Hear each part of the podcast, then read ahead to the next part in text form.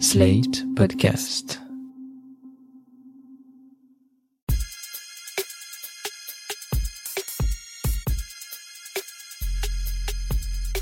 Salut chers auditeurs, salut chères auditrices, bienvenue dans Sans Algo, le podcast qui vous en fait découvrir d'autres. Je suis Mathilde Mélin, journaliste pour Slate.fr. Après une semaine d'absence pour cause de maladie, je suis de retour pour glisser le meilleur du podcast dans vos oreilles. Souvent, dans mon métier, on me demande comment je découvre tel ou tel podcast. Il y a plein de réponses à cette question, mais ma préférée c'est en festival. Les sélections officielles des différents festivals de radio ou de podcast sont toujours des mines d'or pour élargir mes horizons d'écoute et tomber sur des petites pépites qui étaient passées sous les radars de ma veille quotidienne. Fin janvier, je me suis rendue à Brest pour la 18e édition du festival Longueur d'onde. Si vous ne connaissez pas, c'est un festival de radio très tourné vers la création sonore, qu'elle soit indépendante ou non. Si vous voulez en savoir plus sur le festival, vous pouvez trouver un papier sous forme de compte-rendu sur slate.fr, mais dans cet épisode de Sans Algo, on va se concentrer sur le palmarès parce qu'il y a déjà plein de choses à dire. À longueur d'onde, il y a deux prix qui récompensent uniquement des formats documentaires.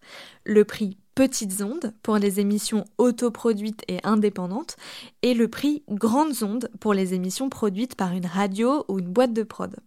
Chaque prix est remis par un jury différent qui donne aussi des mentions spéciales. Cette année, il y en a eu plein et pour les découvrir, allez faire un tour sur le site de Longueur d'onde.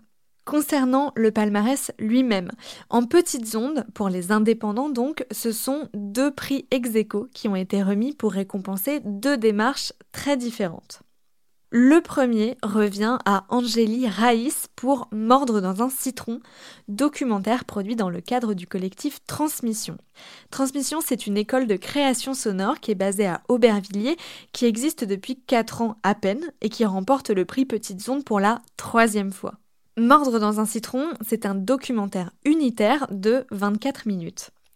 L'autrice Angélie Raïs y raconte comment un jour, en pleine crise d'angoisse, son colloque lui a dit de mordre dans un citron pour ramener ses sens à la raison.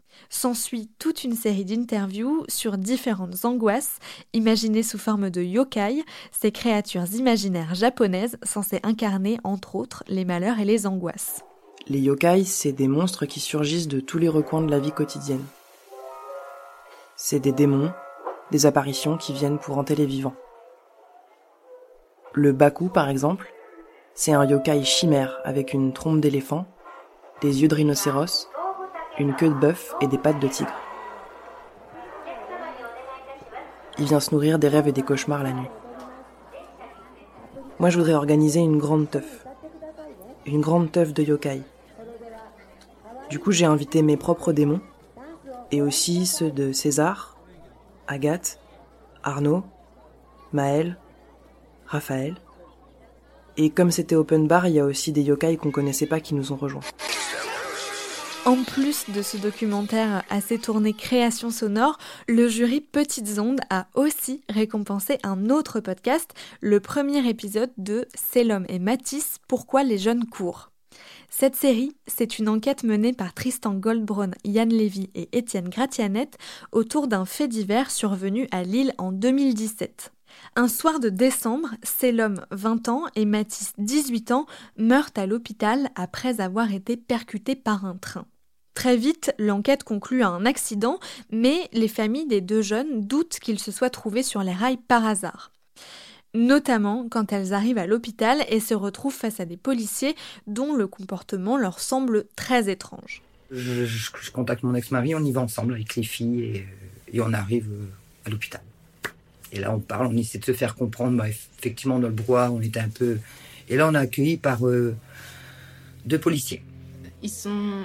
Au bout d'un moment, je leur demande, en fait, clairement, euh, vous êtes qui et pourquoi vous êtes là, en fait? Parce que ils étaient vraiment avec nous. C'est-à-dire que on parle à l'accueil, ils sont à côté de nous, ils sont très présents, en fait.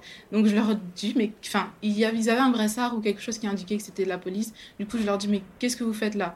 Et c'est eux qui m'annoncent avant même euh, les médecins, pour tout accident de train, on doit faire une enquête pour euh, s'assurer de l'implication ou non de SNCF.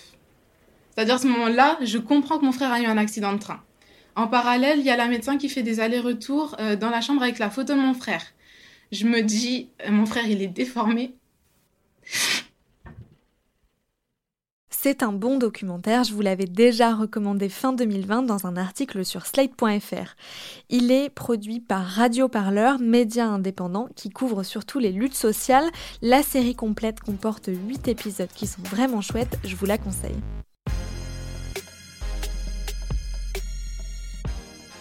On passe au prix Grandes Ondes maintenant, qui a été remis après une longue succession de mentions spéciales à d'autres œuvres, mais le prix, le seul, l'unique, a été attribué au podcast 9h20 Divorce d'Emmanuel Vigier et Géry Petit, produit par Radio Grenouille, une radio associative marseillaise qui vient de fêter ses 40 ans. Dans cet agenda de l'année 2006-2007, il feuillette le quotidien d'une inconnue avant de tomber sur le nom de cette dernière, qu'il s'empresse évidemment de rechercher sur Internet. Et là, il apprend que cette femme, Nathalie Sorlin, était journaliste musicale, d'abord dans plein de radios plus ou moins underground, puis dans la presse écrite. C'est pendant cette deuxième partie de sa carrière qu'elle publie une interview du groupe de rap Section d'Assaut qui va tout faire basculer et puis des pages, et des pages sur une interview de Nathalie Sorlin avec le groupe de rap La Section d'Assaut, publié en juin 2010 dans le magazine International Hip Hop. Je retrouve l'intégralité de l'entretien, retranscrit sur une page d'un blog. Question de Nathalie. Y a-t-il des thèmes que vous ne vous autorisez pas à aborder? Réponse de la section d'assaut. Pendant un temps, on a beaucoup attaqué les homosexuels, parce qu'on est homophobe à 100% et qu'on l'assume. Mais on nous a fait beaucoup de réflexions et on s'est dit qu'il était mieux de ne pas trop en parler parce que ça pouvait nous porter préjudice. Pareil pour les autres religions. On ne les attaque pas parce qu'on respecte quand même un minimum les autres et qu'on ne veut pas les forcer à être dans le vrai. Ce docu a une forme inhabituelle, bon, par sa durée déjà, il fait 76 minutes, mais aussi par son écriture. On passe d'une époque à l'autre de la vie de Nathalie Sorlin, on apprend plein de choses sur elle à travers ce que disent ses proches, mais c'est un peu un puzzle sonore. Il y a plein de petits bouts, de petites infos, d'archives sonores, et c'est à nous, auditeurs, de reconstituer tout ça pour lui donner une forme dans notre esprit.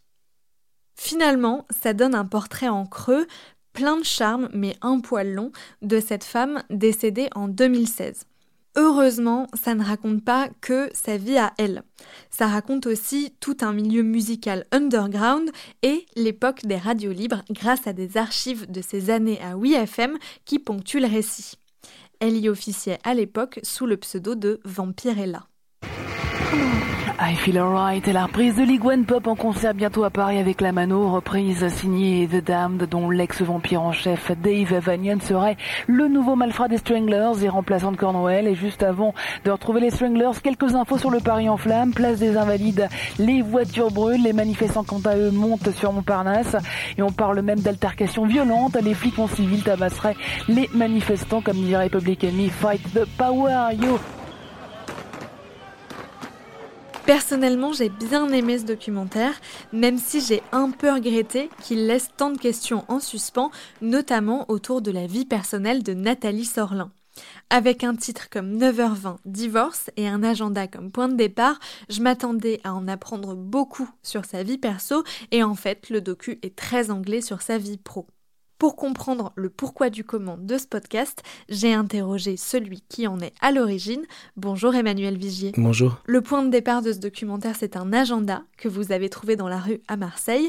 Qu'est-ce qui vous a poussé à le prendre, puis à enquêter sur sa propriétaire? J'ai pas tout de suite vu qu'il s'agissait d'un agenda, donc il a traîné un petit peu. Euh, sur ma bibliothèque. Ensuite, je l'ai repris. Ensuite, je découvre que c'est en effet un agenda, donc il appartient à quelqu'un à qui voyez, je le manipule avec un peu de circonspection. Je suis pas très à l'aise, en effet.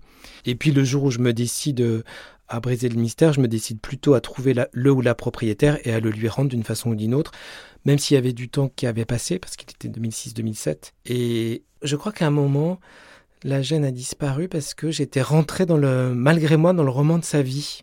Dire que comme c'est l'agenda est aussi euh, un document de travail pour Nathalie, il y a plein de noms de musique, de groupes de musique. Et donc voilà, mon imaginaire euh, voyage beaucoup. Et dès lors que je décide de d'avoir euh, les pieds sur terre, que je me dis attention, il faut quand même que je le rende. C'est une autre histoire qui commence et le fait de découvrir très vite, au bout du compte, en quelques clics, à qui il appartient, à quelqu'un qui n'est plus là, et surtout à quelqu'un à qui il est arrivé quelque chose d'ultra médiatique, donc son identité numérique est bouffée par un fait. Là, ça me bouleverse, je crois. Et donc, euh, à partir de ce moment-là, je décide euh, de faire mon métier de documentariste avec cet objet. Il faut attendre 11 minutes de ce documentaire pour que vous évoquiez cette interview avec le groupe Section d'Assaut et tout de suite après vous passez à autre chose pour y revenir bien plus tard. On comprend pourtant dès le début que cette interview elle est primordiale dans sa vie. Alors ma question c'est pourquoi cette construction un peu en saut de puce? Quand je découvre l'identité de Nathalie, son identité numérique, elle est tellement résumé à euh, cet entretien que franchement, je me dis non, je peux pas refaire, tomber encore à nouveau dans ce piège, euh, dans ce piège-là. Et ça m'intéresse bien plus de pouvoir euh, développer, écrire une partie de sa vie avec des voix, les voix de ses proches et, et, puis surtout les cassettes auxquelles je vais avoir accès par la suite. C'est pas une enquête autour de cet entretien, vraiment pas. C'est comment ce fantôme que je rencontre par hasard vient me toucher, me bouleverser, et comment je peux raconter avec le son cette vie qui vient euh, toucher la mienne. Et ça, c'était très beau de pouvoir se dire, ça m'est étranger, c'est pas, je connais pas, mais j'ai son agenda avec moi, je, suis euh, obligé d'y aller, quoi. Et puis c'est tellement de vie, Nathalie. Enfin, elle, elle, euh, elle m'inspire aussi beaucoup. Ça a été un vrai un vrai bonheur que de travailler avec ce fantôme-là. Il reste plein de zones d'ombre à la fin de ce documentaire, notamment sur les causes de la mort de Nathalie Sorlin, qui sont rapidement évoquées mais pas vraiment détaillées. Est-ce que c'est par pudeur ou est-ce que c'est pour la protéger que vous avez choisi de ne pas le révéler? Moi, je suis très euh, attentif à ce, quand on me raconte une histoire, on puisse euh, laisser des, des blancs, des choses euh, hors champ. Euh. C'est évidemment une question de pudeur, mais pas que.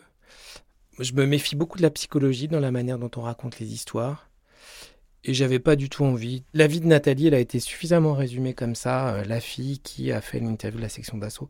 Donc je voulais pas oui, avancer des choses qui seraient trop conclusives ou trop psychologiques ou et puis ça lui appartient. C'est un documentaire sonore. Il se trouve que Nathalie Sorlin était animatrice de radio pendant longtemps et vous vous êtes procuré des cassettes avec des enregistrements de ses émissions. Qu'est-ce que ça vous a fait d'entendre et de manipuler sa voix? Déjà, c'était. Euh, je pense que ça a été quand même extrêmement déterminant pour euh, la suite de la fabrication du documentaire, en fait, quand j'ai pu, grâce à Stéphane Hervé, récupérer euh, des cassettes. Ça, c'est sûr, parce que oh, c'était merveilleux de pouvoir l'entendre. Moi, j'arrivais pas à trouver. Euh, j'avais beau euh, chercher du côté de FM, Lina, j'arrivais pas à entendre véritablement sa voix, même si euh, Nathalie avait un blog. Donc du coup, c'était génial, quoi, de pouvoir. Euh... Puis bon, moi, j'ai un, goût de l'archive quand même très très prononcé euh, dans tous mes travaux. Donc j'étais très très heureux de pouvoir avoir accès à un immense carton d'archives dans lequel je me perds un peu quand même, ça je le dis. Et donc oui, ça a été vraiment essentiel dans l'écriture et la fabrication. Après, ce était euh, évidemment pas facile, c'est comment donner à faire entendre de l'archive au sein d'un documentaire. Alors ça, c'est c'est euh, un des enjeux en termes de récit. Le documentaire s'appelle 9h20 divorce, mais au final, vous ne racontez jamais ce divorce, ni vraiment la vie personnelle de Nathalie Sorlin. Vous êtes plutôt parti sur sa vie professionnelle. Pourquoi ce choix? C'est ma façon de raconter des histoires. À la fois, c'est ce que j'aime quand on me raconte des histoires, qu'on me raconte pas tout, parce que je pense qu'il faut laisser une grande place Aujourd'hui, peut-être plus encore, euh, dans cette ère numérique, il faut laisser une grande place au spectateur, il faut laisser une grande place à l'auditeur. Et moi, j'aime beaucoup ça, qu'on me laisse cette liberté-là. Je sais que des auditeurs se sont racontés des choses, d'autres pas. Je laisse euh, cette possibilité-là, enfin, en tous les cas, j'espère, d'imaginaire grand. Et puis, euh, je pense que ça aurait pas déplu à Nathalie. Hein. Aussi, je crois. pour moi, c'est. Oui, il y a quelque chose de poétique là-dedans, en fait, tout simplement. Osons le mot. On a le sentiment que vous vous êtes énormément attaché au personnage de Nathalie. Vous n'avez pas peur de tomber un peu dans l'agiographie et de faire un portrait très amélioratif de cette femme que finalement vous n'avez pas connue? Bah, c'est l'accueil possible, évidemment. Je ne pense pas y tomber, je crois pas. Parce que euh, en laissant ces portes ouvertes, euh, ces non-dits, ces, blancs, euh, on peut se raconter aussi autre chose. Euh, c'est un personnage euh, complexe et ça, je pense qu'on l'entend. Merci Emmanuel Vigie. J'espère que ça vous a donné envie de découvrir les trois podcasts primés à longueur d'onde 2022. Ils sont tous un peu planqués sur les applis de podcast, donc pour écouter Mordre dans un citron, il faut se rendre sur le flux de transmission, celui avec la jaquette qui représente une cassette audio en noir et blanc. Pour C'est l'homme et Matisse, pourquoi les jeunes courent, ça se passe sur le flux L'actu des luttes de Radio Parleur. Et pour 9h20 Divorce, c'est sur le flux Les 40 ans de Radio Grenouille. Merci d'avoir écouté Sans Algo. N'hésitez pas à vous abonner, à nous mettre des étoiles sur Apple Podcast ou Spotify et à nous envoyer vos remarques et questions par mail. On les lit avec attention. Je vous donne rendez-vous la semaine prochaine pour d'autres recommandations garanties 100% sans algo. Sans Algo est un podcast de Mathilde Mélin, produit par Slide.fr sous la direction de Christophe Caron et Benjamin Septem-Ours. Prise de son, Guillaume Assal.